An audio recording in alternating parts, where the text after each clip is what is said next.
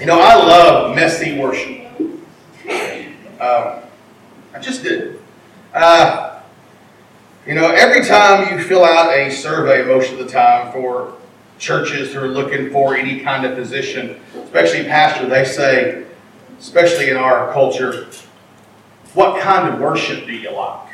Because they want to know, do you like just standard hymns and piano and nothing else? Do you like a band? And I always say worship that honors God. That's the kind of worship I. I don't care what instrument I'm using, if I have an instrument, if I don't have an instrument, if I'm singing a cappella, I don't care. Worshiping God is worshiping God. But I love messy worship. Why do I love messy worship? Well, I love messy worship because as much as we try to, to produce the things that we want to produce as a product for worship, I like when worship goes off the rails. Because then when the power of God happens, we know it's God. You know, I've, I've been to places where they had a band that makes millions of dollars doing songs and, you know, they put on a production and it's great. But their music can make you cry and make you do anything that they want you to do with the music. And so when the preacher gets up there, oh man, I can have Ellen over here tickling the piano while I preach, see? And then we can just really get going. But when worship doesn't go like we want it, and God still moves, that's God. Now, we are in our second week in our series, of Abide, Life Rooted in Christ. Uh, two weeks ago, before the snowstorm of 2021, uh, the second one, um, first one didn't really matter, but okay. We looked at the base passage for this series there in John 15, the vine and the branches, that we need to be rooted in Jesus, that we are the branches, He is the vine. This week we begin our closer look at what it means to abide in Jesus. And so over the next four weeks, we're going to look at four areas in our life that Jesus calls us to abide in. And in each area, there's two parts to abiding. There is the vertical part and the horizontal part. There is that part that is vertical, that is me and Jesus, or me and God.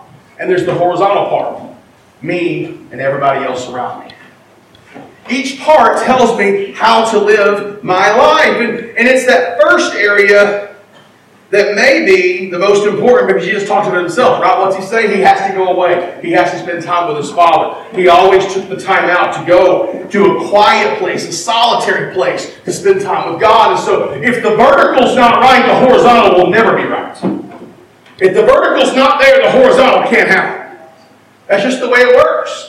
There are so many things in our life that we want to rush through, but when we rush through them, the product doesn't happen. If you try to make a cake, but you forget the leavening agent, you don't have a cake.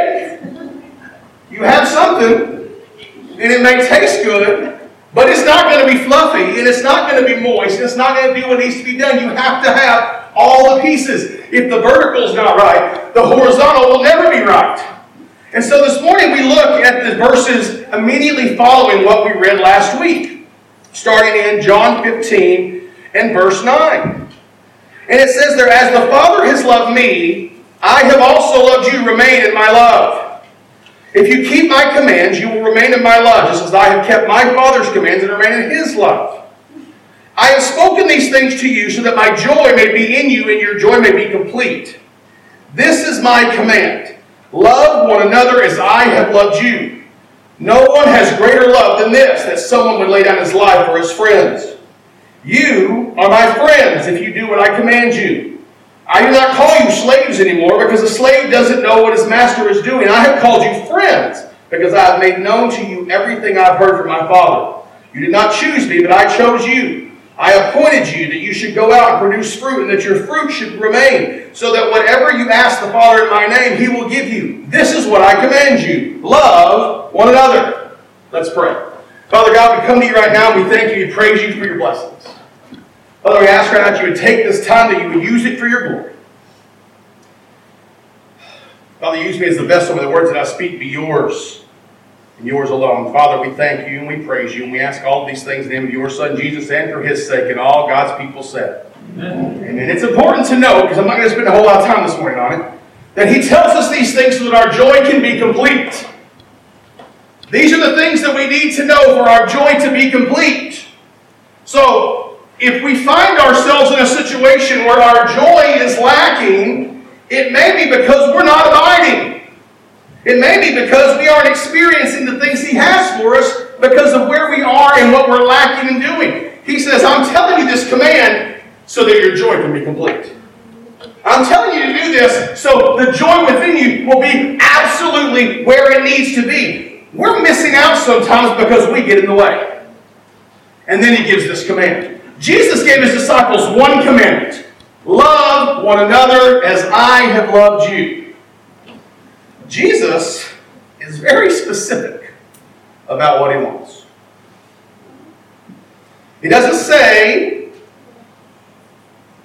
have warm fuzzies for each other like I have for you. He doesn't say, I want you to kind of like each other like I do you. There's a lot of that in churches around the world. I kind of like the person sitting next to me. He doesn't say that we tolerate people around us because I have told you to. He says, love each other like I have loved you. Now, this is the only command Jesus really ever gives. He, he quotes other commands. When he's asked what the greatest commandment is, he quotes those commands. But the only command that Jesus gives is this love one another as I have loved you. So it's got to be important if it's the one command that Jesus gives. If it's the one thing he totally wants his disciples to do. And I don't think it's a coincidence that it follows the vines and the branches. It expounds upon it. Because there is one thing we cannot do apart from being rooted in Christ, and that's love each other like he loved us. We can't love each other like he loved us. We can't even love our kids like he loved us without being rooted in Jesus. Because there are times when our kids we want to say, go to your room and I will see you in a year, right?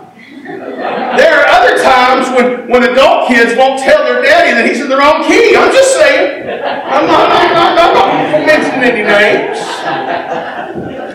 But sometimes our kids, it's hard to love. We love them, and we know we love them. We do anything for them. But the love that Jesus talks about is wholly different. The love that Jesus is talking about here is something big, and it's the key to understanding the first area that we're to abide in that love. The question becomes what does it mean to love like Jesus? What does it mean to love like Jesus? How did Jesus love? How does this look in the life of someone who abides? Well, the first thing about Jesus' love is that Jesus' love is unconditional. Right off the bat, that's probably the hardest thing we deal with. His love is unconditional. He asks for nothing in order for his love to be given. Nothing. He doesn't say we need to earn his love. In fact, we can't. The greatest lie people ever tell anybody else is if you loved me, you would. Now, if I was teaching a singles class this, we would go one direction with this. If you love me, you would. If that is ever what someone says to you, no matter what it is, that's not about love. It's about control. It's about wanting to be the most important. Love doesn't do that. Love, as Jesus loves, has no conditions. His love is freely given to all. In fact, it says what? That God so loved the world we sang a song, right? The whole wide world that He loves. And that's good news for those of us who want to abide in Jesus because the vertical level here is that while we were still sinners, Christ died for us. He died for us no matter who we are, no matter what we've done, no matter where we've been, no matter how many times we messed up, no matter how times we keep messing up. He still died for us. When He was on this earth, when he was in praying, Daddy, I don't want to do this, but I'll do it if you want me to, he knew every despicable act I was ever going to do, and he still went to the cross. Yeah. That's amazing. That's love that we cannot earn. There's nothing I can do to make me worthy of that. We can't do anything to earn it, but we also can't do anything to lessen the love that Jesus has for us. Jesus doesn't fall out of love with us. He's not 21st century. He didn't fall into love with me, and he's not going to fall out of love with me because Jesus just loves me. He's never going to want to trade us in.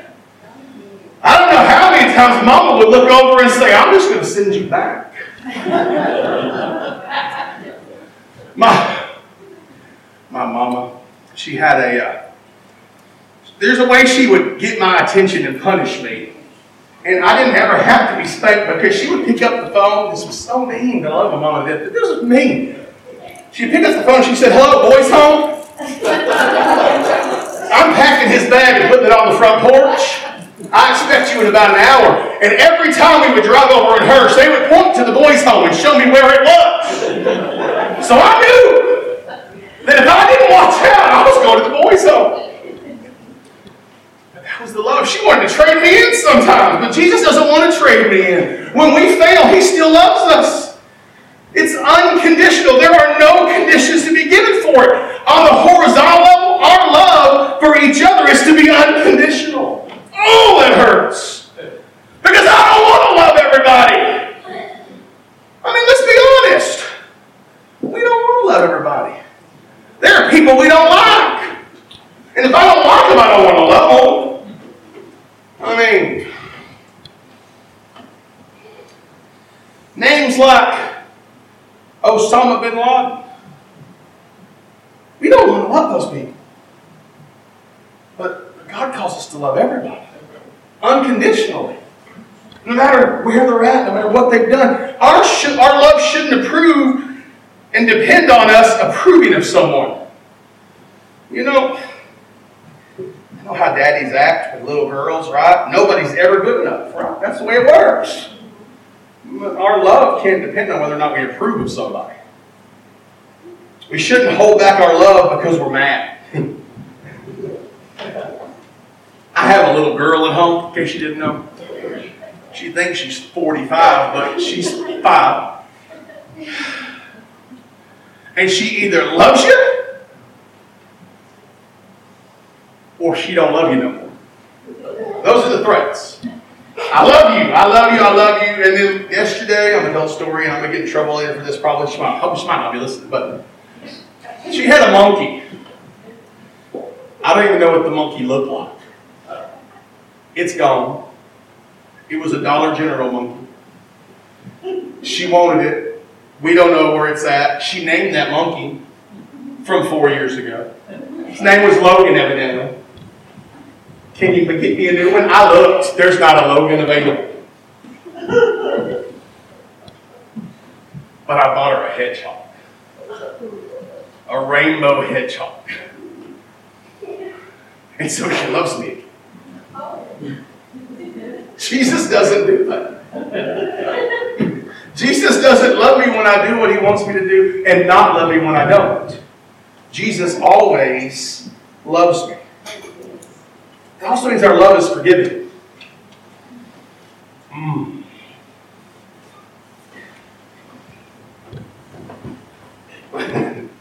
we don't wait on apologies to love someone.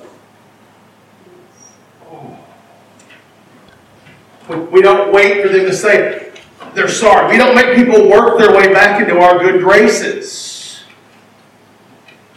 To love like Jesus means we love in spite of the failings of the objects of our love. So Jesus' love is unconditional, but Jesus' love is also sacrificial. I use the Holman Christian Standard most of the time because John 3.16 is written like this. For God so loved the world in this way. For God loved the world in this way. He gave his only son. That's the way he loved. He gave his son. God loved the world in this way. He gave everything. He gave up his very life. The vertical is that God loves you so much, He gave everything for you. He put everything out there. He put your needs before His wants every time. Jesus didn't want to go to the cross, but He went to the cross because I needed Him to. He went because it was me. I'm not even going to blame y'all because I don't, I'm not even going to go there. I know me. I sent Him to the cross, and He went. He went because he loved me. He'll move heaven and earth just to be with me. It's the most precious thing. His life, he was glad to give it for you. There was a singer once who I heard him say, Our loves were so bad, he had to die for us, but his love is so great, he was happy to. He says, Greater love has no man than this, that he laid down his life for his friend. The vertical level is that we can know we are loved beyond compare, but the horizontal level, our love should be exemplified by sacrifice.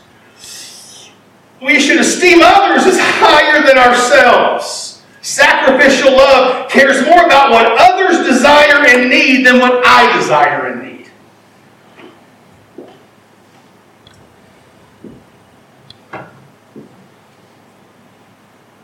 There are things in this world that I wish were different.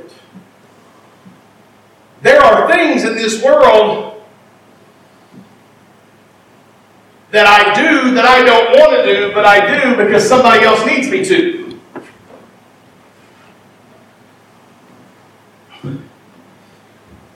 It's always hard in churches because churches don't like change.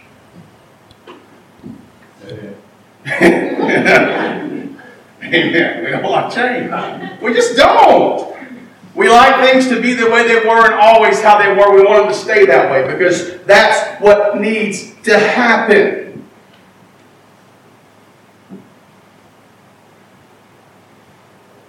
I've watched churches fall apart in the past because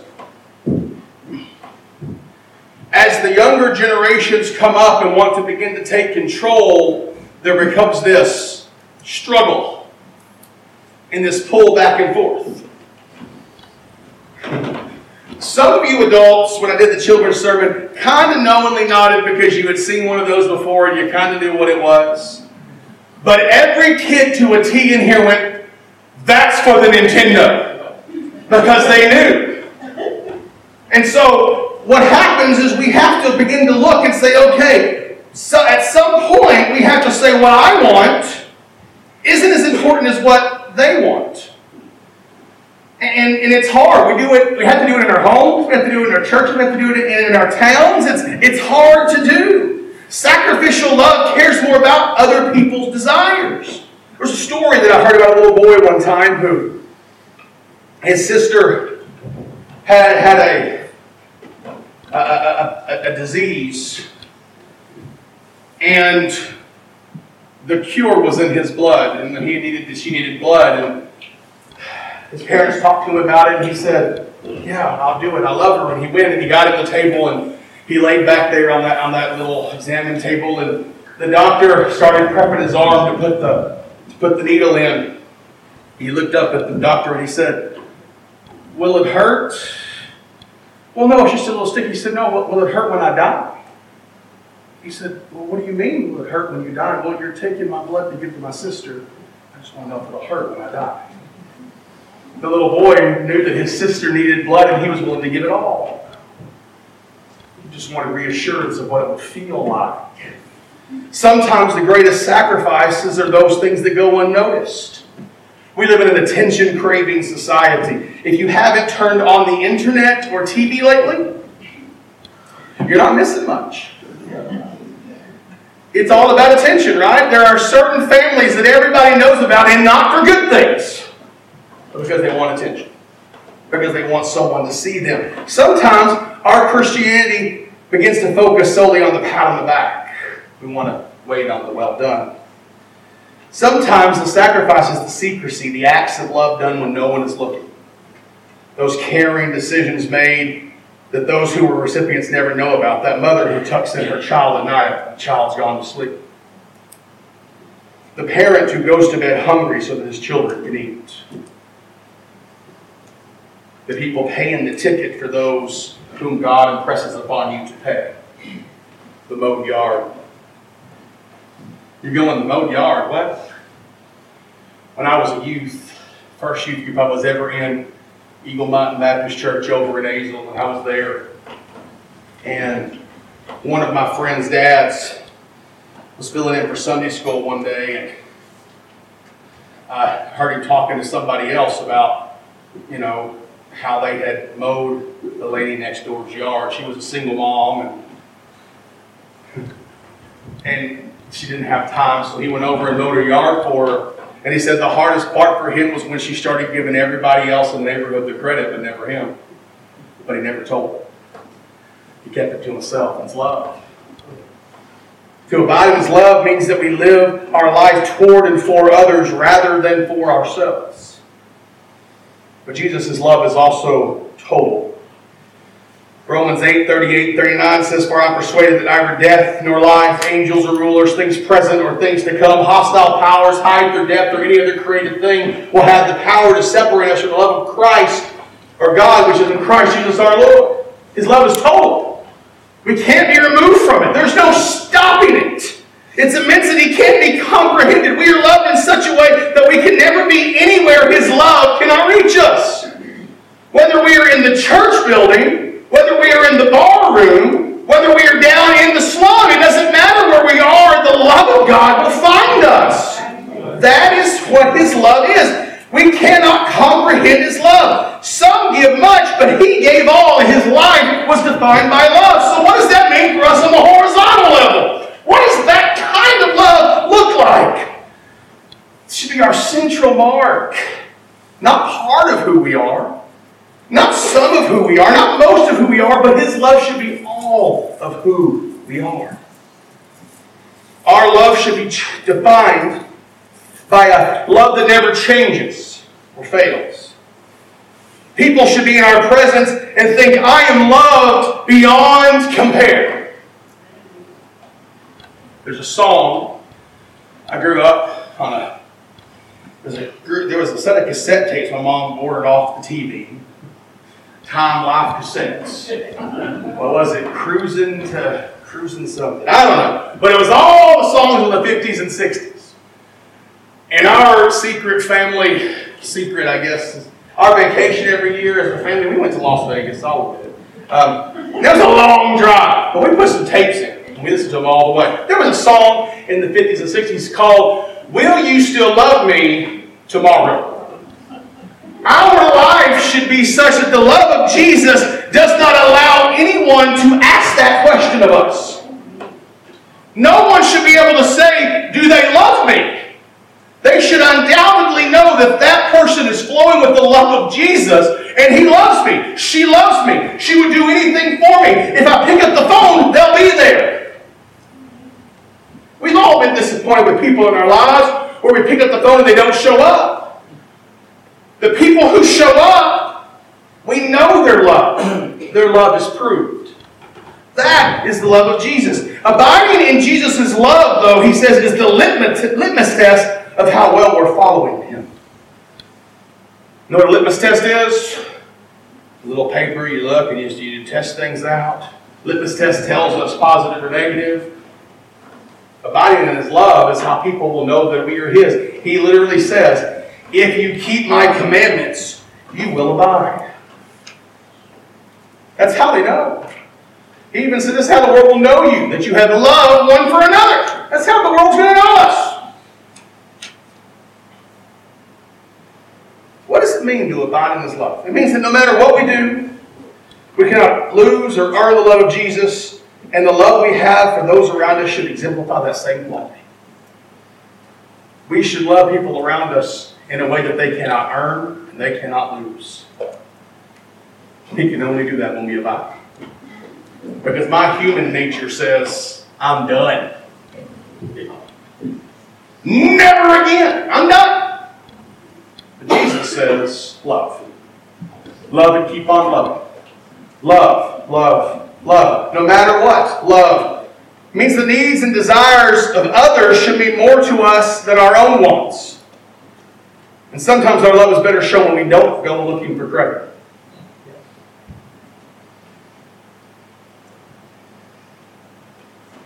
The challenge here is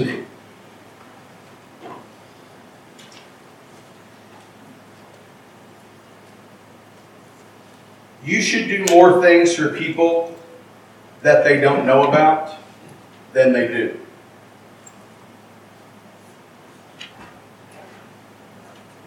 Just let that sink in for a moment.